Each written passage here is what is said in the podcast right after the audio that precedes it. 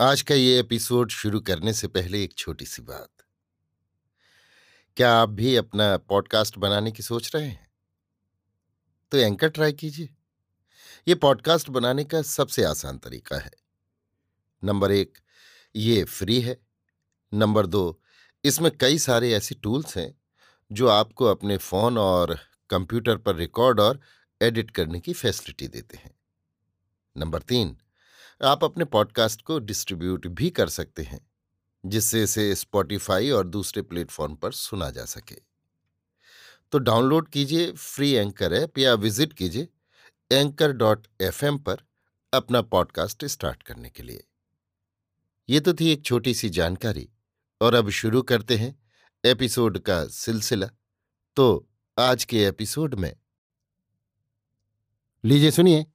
सूर्यकांत त्रिपाठी निराला के लिखे उपन्यास, अप्सरा का, भाग बीस, मेरी, यानी समीर गोस्वामी की आवाज़ में। दूसरा स्टेशन वहाँ से पाँच छह कोस पड़ता था। रात को डेढ़ दो बजे के करीब गाड़ी पहुँची। तारा ने रास्ते से ही कनक को घूंघट से अच्छी तरह छिपा रखा था। स्टेशन के पास एक बगल गाड़ी खड़ी कर दी गई। चंदन टिकट खरीदने और आवश्यक बातें जानने के लिए स्टेशन चला गया। राजकुमार से वहीं रहने के लिए कह गया। गाड़ी रात चार के करीब आती थी। चंदन ने स्टेशन मास्टर से पूछा तो मालूम हुआ कि सेकंड क्लास डब्बा मिल सकता है? चंदन भाभी के पास लौटकर समझाने लगा कि फ़र्स्ट क्लास टिकट खरीदने की अपेक्षा उसके विचार से एक सेकंड क्लास छोटा डब्बा रिज़र्व करा लेने से सुविधा ज़्यादा होगी। दूसरे, कीमत में भी कमी रहेगी। तारा सहमत हो गई। चंदन ने सौ रुपये तारा से और ले लिए। रास्ते भर कनक के संबंध में कोई बातचीत नहीं हुई। चंदन ने सबको सिखला दिया था कि कोई इस विषय पर किसी प्रकार का ज़िक्र न छेड़े। हरपाल सिंह के आदमी स्टेशन से दूर उसके लौटने की प्रतीक्षा कर रहे थे। चंदन सोच रहा था, स्त्रियों को वेटिंग रूम में ले जाकर रखे या गाड़ी आने पर चढ़ावे। हरपाल सिंह फुर्सत पा टहलता हुआ स्टेशन की तरफ़ चला गया। चंदन डब्बा रिज़र्व कराने लगा। राजकुमार को तारा ने अपने पास बैठा लिया। कुछ देर बाद शंका से अगल बगल देख दाख सीना तानता हुआ हरपाल सिंह लौटा। तारा से कहा, यहाँ तो बड़ा खतरा है बहन संभल कर जाना। लोग लगे हैं, सबकी बातचीत सुनते हैं और बड़ी जाँच हो रही है। राज्य के कई सिपाही भी हैं। राजकुमार की आँखों से ज्वाला निकलने लगी, पर संभल कर रह गया। तारा घबरा कर राजकुमार की तरफ़ देखने लगी। कनक भी तेज निगाह से राजकुमार को देख रही थी। स्टेशन की बत्तियों के प्रकाश से घूंघट के भीतर उसकी चमकती हुई आँखें झलक रही थीं। कुल मुखाकृति ज़ाहिर हो रही थी। तारा ने एक सांस लेकर हरपाल सिंह से कहा, भैया, छोटे बाबू को बुला तो लाओ। स्टेशन बड़ा था, बगल में डब्बे लगे थे, कई कर्मचारी थे। चंदन का काम हो गया था। वो हरपाल सिंह को रास्ते में ही मिल गया। उनके पास आने पर तारा शंकित दबे हुए स्वर से स्टेशन के वायुमंडल का हाल अवश्यंभावी विपत्ति से घबराई हुई, कहने लगी। चंदन थोड़ी देर सोचता रहा, फिर हरपाल सिंह से कहा, भैया, तुम चले जाओ। भेद अगर खुल गया और तुम साथ रहे तो तुम्हारे लिए बहुत बुरा होगा। हरपाल सिंह की भौहें तन गईं, निगाह बदल गई। कहा, भैया, हे, जान का ख्याल करते तो आपका साथ न देते। आपकी इच्छा होए तो ही लाठी, चंदन ने उतावली से रोक लिया। इधर उधर देखकर धीरे से कहा, ये सब हमें मालूम है भैया, तुम्हारे कहने से पहले ही। पर अब ज़्यादा बहस इस पर ठीक नहीं। तुम चले जाओ, हम आराम कमरे में जाते हैं। गाड़ी आती ही है और हमारे साथ तुम स्टेशन पर रहोगे तो देख कर लोग शक कर सकते हैं। हाँ ये तो ठीक है। बात हरपाल सिंह को जंच गई। उसे विदा करने के लिए तारा उठकर खड़ी हो गई। सामान पहले ही गाड़ी से उतार कर नीचे रख लिया गया था। हरपाल सिंह ने बैल नह दिए और तारा के चरण छुए। तारा खड़ी रही। कनक के दिल में भी हरपाल के प्रति इज़्ज़त पैदा हो गई थी। तारा के साथ ही वो भी उठकर खड़ी हो गई थी। उसका खड़ा होना हरपाल सिंह को बहुत अच्छा लगा। इस सभ्यता से उसके वीर हृदय को एक प्रकार की शांति मिली। तारा उसके पुरस्कार की बात सोचकर भी कुछ ठीक न कर सकी। एकाएक सरस्वती के दिए हुए शब्दों की तरह उसे एक पुरस्कार सूझा। भैया, जरा रुक जाओ। जिसके लिए ये सब हो रहा है, उसे अच्छी तरह देख लो। ये कह उसने कनक का घूंघट उलट दिया। वीर हरपाल सिंह की दृष्टि में जरा देर के लिए विस्मय देख पड़ा। फिर ना जाने क्या सोचकर उसने गर्दन झुका ली और अपनी गाड़ी पर बैठ गया। फिर उस तरफ़ उसने नहीं देखा। धीरे धीरे सड़क से गाड़ी ले चला। राजकुमार और चंदन पचास कदम तक बढ़कर उसे छोड़ने गए। लौटकर राजकुमार को वे ही कीमती कपड़े जो कनक के यहाँ उसे मिले थे, पहनाकर खुद भी इच्छानुसार दूसरी पोशाक बदलकर चंदन स्टेशन कुली बुलाने गया। तारा से कह गया, ज़रूरत पड़ने पर वो कनक को अपनी देवरानी कहेगी। बाकी परिचय वो दे लेगा।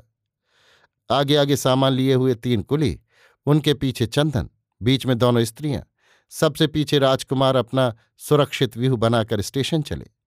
कनक अवगुंठित तारा तारा की तरह खुली हुई, पर बारीक विचार रखने वाले देखकर ही समझ सकते थे, उन दोनों में कौन अवगुंठित और कौन खुली हुई थी। कनक सब अंगों से ढकी होने पर भी कहीं से भी झुकी हुई न थी, बिल्कुल सीधी। जैसे अपनी रेखा और पदक्षेप से ही अपना खुला हुआ जीवन सूचित कर रही हो। उधर तारा की तमाम झुकी मानसिक वृत्तियाँ उसके अनवगुंठित रहने पर भी आत्मावरोध का हाल बयान कर रही थीं। नौकर ने जनाने के आराम कमरे का द्वार खोल दिया। तारा कनक को लेकर भीतर चली गई। बाहर दो कुर्सियाँ डलवा, बुक स्टॉल से दो अंग्रेज़ी उपन्यास खरीद कर दोनों मित्र बैठकर पढ़ने लगे। लोग चक्कर लगाते हुए आते देखकर चले जाते। कुंवर साहब के आदमी भी कई बार आए, देर तक देख कर चले गए। जिस पखावजिए ने कनक को भगाया था, चंदन अपनी स्थिति द्वारा उससे बहुत दूर, बहुत ऊँचे संदेह से परे था। किसी को शक होने पर वो अपने शक पर ही शक करता। राजकुमार किताब कम पढ़ रहा था, अपने को ज़्यादा। वो जितना ही कनक से भागता, चंदन और तारा उतना ही उसका पीछा करते। कनक अपनी जगह पर खड़ी रह जाती। उसकी दृष्टि में उसके लिए कोई प्रार्थना नहीं थी, कोई शाप भी नहीं था।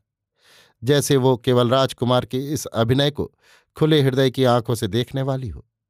ये राजकुमार की ओर चोट करता था, स्वीकार करते हुए उसका जैसे तमाम बल ही नष्ट हो जाता था। राजकुमार की तमाम दुर्बलताओं को अपने उस समय के स्वभाव के तीखेपन और तेज़ी से आकर्षित कर चंदन लोगों को अपनी तरफ़ मोड़ लेता था। वो भी कुछ पढ़ नहीं रहा था। पर राजकुमार जितनी हद तक मनोराज्य में था, उतनी ही हद तक चंदन बाहरी दुनिया में, अपनी तमाम वृत्तियों को सतर्क किए हुए, जैसे आकस्मिक आक्रमण को तत्काल रोकने के लिए तैयार हो। पन्ने केवल दिखावे के लिए उलटता था और इतनी जल्दबाजी थी कि लोग उसी की तरफ़ आकृष्ट होते थे। चंदन का सोलहों आने बाहरी आडंबर था। राजकुमार का बाह ज्ञान साहित्य उस पर आक्रमण करने, पूछताछ करने का मौका देता था। पर चंदन से लोगों में भय और संभ्रम पैदा हो जाता था। वे त्रस्त हो जाते थे और खिंचते भी थे, उसी की तरफ़ पहले। वहाँ जिसकी खोज में स्टेट के आदमी थे। चंदन जैसे उस समय के आदमी से उसकी पूछताछ बेअदबी तथा मूर्खता थी और स्टेट की भी इससे बेइज्जती होती थी। कहीं बात फैल गई।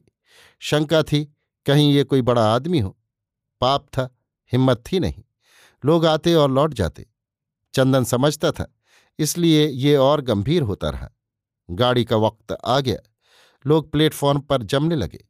चंदन की गाड़ी दूसरी लाइन पर लाकर लगा दी गई। सिग्नल गिर गया। देखते देखते गाड़ी भी आ गई। स्टेशन मास्टर ने गाड़ी कटवा कर चंदन के सामने ही वो डिब्बा लगवा दिया और फिर बड़े अदब से आकर चंदन को सूचना दी। एक दस रुपये का नोट निकालकर चंदन ने स्टेशन मास्टर को पुरस्कृत किया। स्टेशन मास्टर प्रसन्न हो गए। खड़े खड़े पुलिस के दो सिपाही देख रहे थे। सामने आ सलामी दी। दो दो रुपए चंदन ने उन्हें भी दिए। चंदन ने तारा को चढ़ने के लिए बाहर ही से आवाज़ दी। भाभी चलिए। सिपाहियों ने आदमियों को हटाकर रास्ता बना दिया। हटाते वक्त दो एक धक्के स्टेट के आदमियों को भी मिले। कुली लोग सामान उठा उठाकर डब्बे में रखने लगे। चंदन ने खिड़कियाँ बंद करा दी। दरवाज़ा चपरासी ने खोल दिया।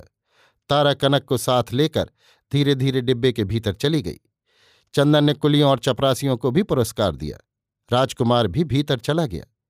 चंदन के चढ़ते समय पुलिस के सिपाहियों ने फिर सलामी दी। चंदन ने दो दो रुपये फिर दिए और भीतर चढ़ गया। पुलिस के सिपाहियों ने अपनी मुस्तैदी दिखाकर चलते चलते प्रसन्न कर जाने के विचार से, क्या देखते हो? हटो यहाँ से। कह कहा कर सामने के लोगों को दो चार धक्के और लगा दिए। प्रायः सब लोग स्टेट ही के खुफिया विभाग के थे। गाड़ी चल दी। कनक ने आप ही आप घूंघट उठा दिया। विगत प्रसंग पर बातें होती रहीं। चारों ने खुलकर एक दूसरे की बातें की। जो कुछ भी राजकुमार को अविदित था, मालूम हो गया। कनक के अंदर अब किसी प्रकार का उत्साह नहीं रह गया था। वो जो कुछ कहती थी, सिर्फ़ कहना था इसलिए।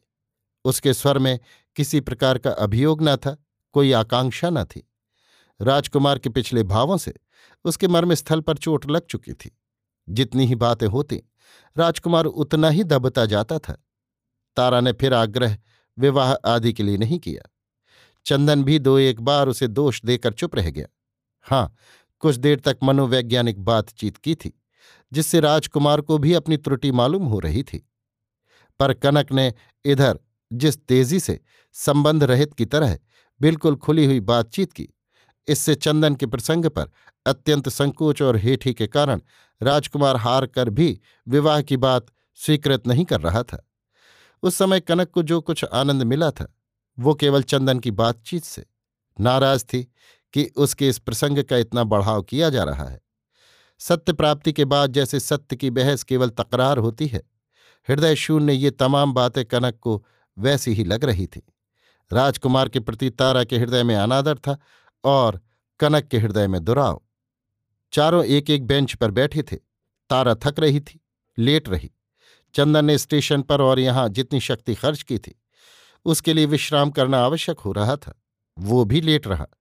हवा नहीं लग रही थी, इसलिए उठकर झरोखे खोलकर फिर लेट रहा। राजकुमार बैठा हुआ सोच रहा था। कनक बैठी हुई अपने भविष्य की कल्पना कर रही थी, जहाँ केवल भावना ही भावना थी। सार्थक शब्द जाल कोई नहीं। बड़ी देर हो गई। गाड़ी पूरी रफ्तार से चली जा रही थी। उठकर चंदन की किताब उठाकर कनक पढ़ने लगी। तारा और चंदन सो गए। राजकुमार अपने गत जीवन के चित्रों को देख रहा था। कुछ संस्मरण लिखने के लिए पॉकेट से नोटबुक निकालकर लिखने लगा। एक विचित्र अनुभव हुआ, जैसे उसकी तमाम देह बंधी हुई खिंची जा रही हो। कनक की तरफ़, हर अंग उसके उसी अंग से बंधा हुआ। ज़ोर लगाना चाह, पर जैसे कोई शक्ति ही न हो। इच्छा का वाष्प जैसे शरीर के शत छिद्रों से निकल जाता है। केवल उसका निष्क्रिय अहंग ज्ञान और निष्क्रिय शरीर रह जाता है। जैसे केवल प्रतिघात करते रहने के लिए, कुछ सृष्टि करने के लिए नहीं। इसके बाद ही उसका शरीर कांपने लगा, ऐसी दशा उसकी कभी नहीं हुई। उसने अपने को संभालने की बड़ी चेष्टा की, पर संस्कारों के शरीर पर उसके नए प्रयत्न चल नहीं रहे थे। जैसे उसका श्रेय जो कुछ था, कनक ने ले लिया हो, जो उसी का हो गया था। वो जिसे अपना समझता था, जिसके दान में उसे संकोच था, जैसे उसी के पास रह गया हो। और उसकी वश्यता से अलग। अपनी तमाम रचनाओं की ऐसी विश्रृंखल अवस्था देख वो हताश हो गया। आँखों में आँसू आ गए। चेष्टा विकृत हो गई। तारा और चंदन सो रहे थे। कनक राजकुमार को देख रही थी। अब तक वो मन से उससे पूर्णतया अलग थी। राजकुमार के साथ जिन जिन भावनाओं के साथ वो लिपटी थी, उन सबको बैठी हुई अपनी तरफ़ खींच रही थी। कभी कभी राजकुमार की मुख चेष्टा से उसके हृदय की करुणाश्रित सहानुभूति उसके स्त्रित्व की पुष्टि करती हुई राजकुमार की तरफ़ उमड़ पड़ती थी। तब राजकुमार की क्षुब्ध चित्त वृत्तियों पर एक प्रकार का सुख झलक जाया करता था। उसे कुछ सांत्वना मिलती थी। नवीन बल प्राप्त कर वो अपने समर के लिए फिर तैयार होता था। कनक रह रहकर खुद चलकर अपनी निर्दोषता ज़ाहिर कर एक बार फिर अंतिम बार के लिए प्रार्थना करने का निश्चय कर रही थी। लज्जा और मर्यादा का बाँध तोड़कर उसके स्त्रीत्व का प्रवाह एक बार फिर उसके पास पहुँचने के लिए व्याकुल हो उठा। पर दूसरे ही क्षण राजकुमार के बुरे बर्ताव याद आते ही वो संकुचित हो जाती थी। जब कनक के भीतर सहृदय कल्पनाएँ उठती थी, तब राजकुमार देखता था, कनक उसके भीतर, उसकी भावनाओं से रंगकर अत्यंत सुंदर हो गई है। हृदय में उसका उदय होते ही एक ज्योति प्रवाह फूट पड़ता था। स्नेह सहानुभूति और अनेक कल्पनाओं के साथ उसकी कविता सुंदर तरंगों से उसे बहलाकर बह जाती थी। गाड़ी आसनसोल स्टेशन पर खड़ी थी। राजकुमार बिल्कुल सामने की सीट पर था। डब्बे के झरोखे खुले हुए थे। गाड़ी के स्टेशन पहुँचे दस मिनट के करीब हो चुका था। कनक का मुँह प्लेटफॉर्म की तरफ़ था। बाहर के लोग उसे अच्छी तरह देख सकते थे और देख रहे थे। प्लेटफॉर्म की तरफ़ राजकुमार की पीठ थी। राजकुमार चौंक पड़ा, जब एकाएक गाड़ी का दरवाज़ा खुल गया। कनक सिकुड़कर शंकित दृष्टि से आदमी को देख रही थी। घूंघट काढ़ना, अनभ्यास के कारण उसके शंकित स्वभाव के प्रतिकूल हो गया। दरवाजे के शब्द से राजकुमार की चेतना ने आँखें खोल दी। झपट कर उठा। एक परिचित आदमी देख पड़ा। कनक ने तारा और चंदन को जगा दिया। दोनों ने उठकर देखा, एक साहब और राजकुमार। दोनों एक दूसरे को तीव्र स्पर्धा की दृष्टि से देख रहे थे। तुम शायद मुझे नहीं भूले, हैमिल्टन। राजकुमार ने अंग्रेज़ी में डपट कर कहा, साहब देखते रहे। साहब के साथ एक पुलिस का सिपाही और स्टेशन मास्टर तथा और कुछ लोग स्टेशन के और कुछ परिदर्शक एकत्र थे। साहब को बुरी तरह डांटे जाते देखकर स्टेशन मास्टर ने मदद की। इस डब्बे में भगाई हुई औरत है, वो कौन है?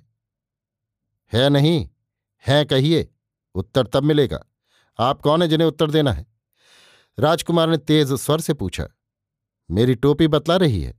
स्टेशन मास्टर ने आँखें निकाल कर कहा, मैं आपको आदमी तब कहूँगा, जब ज़रूरत के वक्त आप कहें कि एक रिज़र्व सेकंड क्लास के यात्री को आपने कौन है कहा था? स्टेशन मास्टर का चेहरा उतर गया। तब कांस्टेबल ने हिम्मत की, आपके साथ वो कौन बैठी हुई है? मेरी स्त्री भावज और भाई। स्टेशन मास्टर ने साहब को अंग्रेज़ी में समझा दिया। साहब ने दो बार आँखें झुकाए हुए सिर हिलाया, फिर अपनी सीट की तरफ़ चल दिए और लोग भी पीछे पीछे चले। दरवाज़ा बंद करते हुए सुनाकर राजकुमार ने कहा, कावर्ड्स, यानी डरपोक सब, गाड़ी चल दी अभी आप सुन रहे थे सूर्यकांत त्रिपाठी निराला के लिखे उपन्यास, अप्सरा का भाग बीस, मेरी यानी समीर गोस्वामी की आवाज़ में।